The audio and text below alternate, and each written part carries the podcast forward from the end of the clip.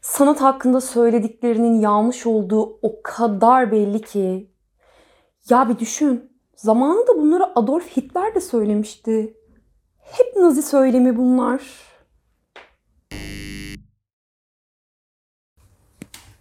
Kız, senin bu dediklerini bizim Deli Raziye de söylüyor. Senin gibi delinin lafına mı inanacağım ben?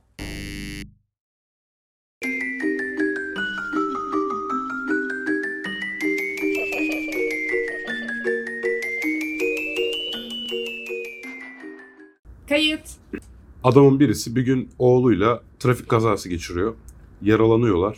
Hastaneye gidiyorlar. İşte hastanede bakıyorlar ki durum ciddi. Hastanenin cerrahını çağırıyorlar. Sonra cerrah geliyor. Abi bakıyor ki kendi oğlu. Bu nasıl olabilir yani?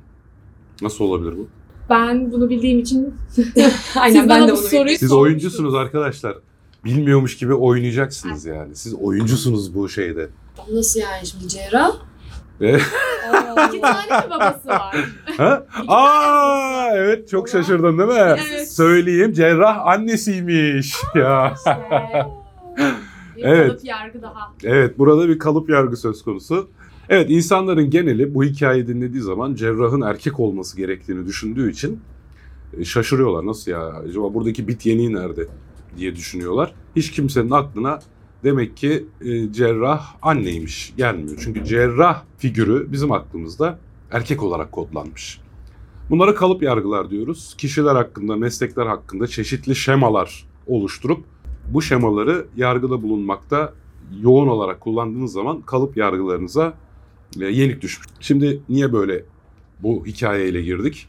Çünkü bu safsatımızın adı benzetmeli insan karalama safsatası. Benzetmeli insan karalama safsatısında benzettiğimiz ya da benzetilen yani safsatacının benzettiği şey ne kadar güçlü bir kalıp yargıya işaret ediyorsa o kadar etkili oluyor. Bu sebeple kalıp yargılarla başladık. Peki benzetmeli insan karalamanın formatı nasıl bir şey? Ekranda görelim. Öncelikle bir X kişisinin bir Y kişisine ya da grubuna benzediğini öne süreriz. Daha sonra da bu sebeple o kişinin iddiasının yanlış olduğunu öne süreriz. İşte böyle yaptığımız zaman bunun adı e, benzetmeli insan karalama safsatası oluyor. Cinsiyetçilik buna giriyor mu hocam? Tabii ki girer. Tabii cinsiyetçilik. Bir kere cinsiyetçi bir safsatanın işe yaraması için dinleyicinin cinsiyetler hakkında kalıp yargılar olması lazım. Hani bize yapsalar ne alakası var kardeşim deriz.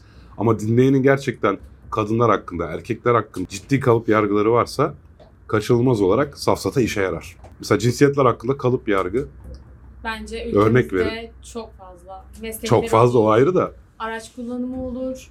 Yine aynı şekilde birçok mesleğin kadınların yapamayacağı düşünülüyor mesela.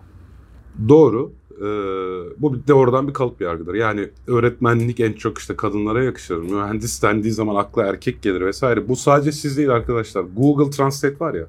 Bakın Google Translate'te şöyle bir durum var. İngilizce'de biliyorsunuz zamirlerde dişi erkek var. He, she. Türkçe'de böyle bir şey yok. O diyoruz geçiyoruz. Şimdi siz Türkçe bir metni mesela diyorsunuz ki işte bir hemşire geldi. Tamam mı?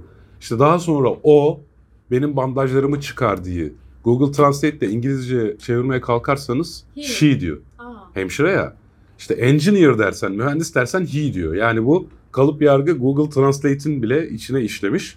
Neden? Çünkü o da zaten bizim metinlerimizden beslenerek oluşan bir algoritma. Yani bizlerin, bizim metinlerimizde bu tür kalıp yargıları olduğu için bu yönde eğittiğiniz bir yapay zeka da aynı, aynı kalıp yargılara sahip oluyor. Şimdi sizin yok mu peki tüm erkekler şöyledir böyledir gibi kalıp yargılarınız? Mesela ben e, tüm erkeklerin kadınlara oranla daha dar açıdan düşündüğünü düşünürüm. Teşekkür ederim sağ olun. Sizi tenzih ederek söylüyorum.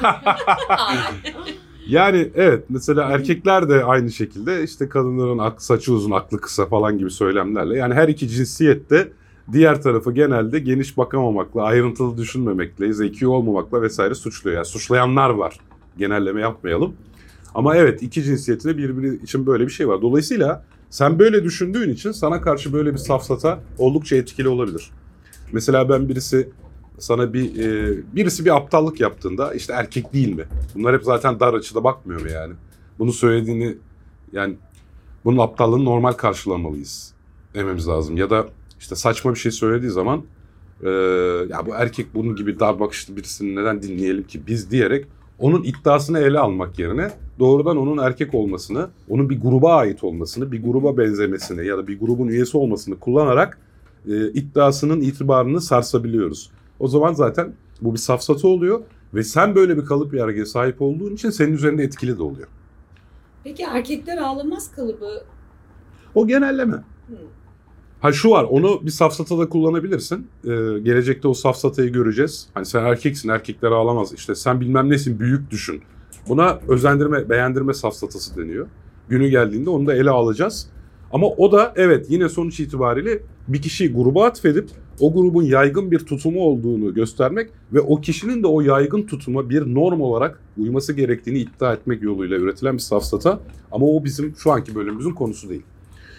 Şimdi... Şimdi Bihter Ziya Gülsün kendine yer. Ha mesela işte o da bir beğendirme safsatası. Evet. İşte ya da sen Ankara'sın büyük düşün seçimlerde falan kullanılıyor öyle e, seçim sloganı olarak. Onlar da birer beğendirme safsatası ama biz kendi safsatamıza geri dönelim. Şimdi buradaki temel mesele zaten hali hazırda kötü olduğu, yanlış olduğu düşünülen bir grup var. Kişiyi de hemen o gruba benzeterek onun iddiasını, onun düşüncesini itibarsızlaştırmaya çalışıyoruz bu safsatada. Bunun etkili olmasının başlıca sebeplerinden bir tanesi kalıp yargılar. Bunu söylemiştik zaten. İkincisi de kalıp yargıların bir özelliği vardır. Kalıp yargılar kendi kendini besler. Mesela benim kadınların kötü araç kullandığına dair bir kalıp yargım olduğunu varsayalım. Bir kadını hata yaparken gördüğümde trafikte hemen diyorum ki zaten kadınlar kötü araba kullanıyor bak diyorum. Ama halbuki tabii ki hem trafikte daha çok erkek olduğu için hem de erkekler de maçoluk veya hanzoluk dolayısıyla olsa gerek. Hani erkekler bence daha kötü kullanıyor.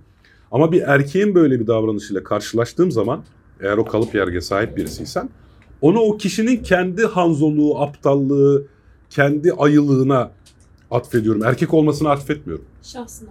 Şahsına yani onu evet şah- şahıs özelinde değerlendirirken kadınları grup özelinde değerlendiriyorum. Şimdi bunun ikinci bir sebebi daha var. Dış grubun homojenliği diyoruz. Yani insanlar ait olduğu grupta kendi grup üyelerinin farklılıklarını algılayabiliyorlar. Mesela biz açık bilimiz değil mi? Ama biz hepimiz aynı değiliz canım. Ecem farklı, Yaren farklı, ben farklıyım, Kaan farklı vesaire. Yani kendi şeylerimizin farkındayız. Ama ya karşımızdakiler? İşte onların hepsi aynı.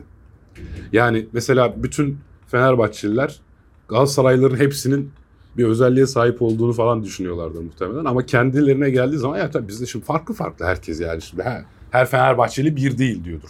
Bu arada Fenerbahçe Galatasaray özelinde söylediğim anlaşılmasın. Bütün taraftar grupları için. Hani bizler dış grubu homojen olarak algılarken iç grubun farklılıklarının farkındayız. Aile olarak düşünelim. Ait olduğumuz birinci kademe grup aile. Mesela kendi aileniz, birisi sizi ailenizi tamamen bir olarak değerlendirmeye kalksa saçmalama canım hepimiz ayrıyız biz, bizim karakterlerimiz farklı falan dersiniz. Ama siz de başka bir aileyi ya da sülaleyi böyle birbirine Evet. benziyor, homojen e, algılama e, eğilimine sahipsinizdir. Biraz da kalıp yargıları besleyen süreçler bunlar. Ama neticede ne kadar güçlü bir kalıp yargınız varsa o kalıp yargıya dayanan bir benzetmeli insan karalama safsatasına yenik düşme ihtimaliniz o kadar yüksek. Peki istisnası var mı? İstisnası var. Tabii bu arada biz hep gruplardan bahsettiğimiz için kalıp yargı dedik. Ya bu şahıslar da olabilir ki işte Ecem'in oynadığı örnekte olduğu gibi. Mesela işte orada bu söylediğinin aynısını Adolf Hitler de söylüyor. İşte yanlış olduğu buradan belli. Evet burada yine bir safsata var. Adolf Hitler ne kadar dünya tarihini değiştiren ırkçı, e, faşist ve e, soykırım yapan bir şey olsa da, tarihi şahsiyet olsa da Adolf, Adolf Hitler'in domates hakkında söylediklerinin Adolf Hitler'in bu yönüyle bir alakası yok. Yani Adolf Hitler domates lezzetli bir meyvedir diyorsa sırf Adolf Hitler söylüyor diye demek ki domates meyve lezzetli değil abi. Düşünsene Adolf Hitler lezzetli demiş falan demek bir safsata tabii ki yani. Ama tabii ki de birisi ırkçılık konusunda, ırklar konusunda Adolf Hitler'le aynı düşünüyorsa Abi bak Adolf Hitler de böyle düşünüyordu. Sonu ne oldu gördük yapma falan dediğin zaman safsata olmaz. Çünkü yani adamın ırkçılık hakkındaki düşünceleri insanlık tarihinde kara bir leke. Dolayısıyla böyle istisnalar olabilir. Peki biz bunu nasıl savunabiliriz? Nasıl savunabiliriz? Şimdi bunun için ben kitapta farklı yöntemler yazmıştım ama artık daha farklı bir şey söylüyorum. Diyorum ki abi senin bu düşündüğünü tek nöronla düşünebiliyorsun. Bu musun yani sen? Hani tek nöron karşı taraf böyle düşünüyorsa ben tersini düşünebilirim. Ya 1-0. Sen bundan daha fazlasısın diyorum ya. Yani hani bu mu yani pozisyon alma biçimin şuna benziyor buna benzemiyor mu sadece? Hani insan daha karmaşık, zeka daha karmaşık bir şey değil mi yani? Sen buna göre mi pozisyon alıyorsun? Kısacası diyorum ki aptal mısın? Bu işe yarayabiliyor. Tabii samimi olduklarınızda samimi olmadığınız kişi aptal mısın diyemezsin. Ya da diyorum ki yani ikisi aynı anda doğru olamaz. Diyelim bir politikayı eleştiriyorsun. Bu Türk siyasetinde olan bir şey. Tamam? Aynısını teröristler de söylüyor. Tamam teröristler söylüyor ama teröristler kötü. Ama aynı zamanda onların söylediği şey de doğru olamaz mı? Yani iki gerçek bir arada doğru olamıyor mu?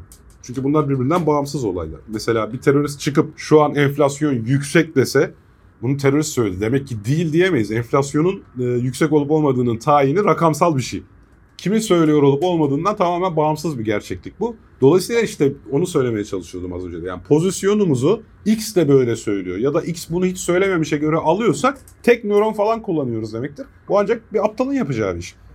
Bizler daha derinlikli düşünebilir ve veriye dayalı hareket edebiliriz. Sırf kendimizi kötü atfettiğimiz ya da iyi atfettiğimiz kişilerin söylemleriyle pozisyonlandırıyorsak burada kendi aklımızı kullanmıyoruz demektir yani. Var mı sorularınız? Yok, teşekkür ederim. Benim yok. Benim de yok. Zaten kitabı okudukça biz arka planda olduğumuz için daha önceden okuyoruz. Artık safsatayı çok azalt, safsata yapmayı artık çok azalttığım için sorularım neredeyse hiçe gidiyor her bölümde. Bravo. Son son programımızdan beridir sadece 24 saat geçti. Evet. Dün çok safsata yapıyoruz diyorlardı. Şimdi azalttık Evet. falan diyorlar. Dün çok Gerçekten büyük Ama değişim yani. şey, 24 ben saatte büyük ediyorum. değişim. İyi anladık konuyu diyorsun. Çift değiş. ya evet en azından e, bir farkındalık tabii ki izleyenlerden oluşsun istiyoruz. İzleyenlerde İzleyen- oluşacağını düşünüyorsak sizlerde de oluşması lazım. Bir de tabii arka planda siz kitabı derinlemesine okuyorsunuz bu senaryoya hazırlanırken. Evet hoşçakalın. abone olmayı, beğenmeyi, Aa pardon pardon pardon. abone olmayı, beğenmeyi, zili bildirimi açmayı unutmuyoruz. Bir sonraki bölümde görüşmek üzere. Görüşmek üzere.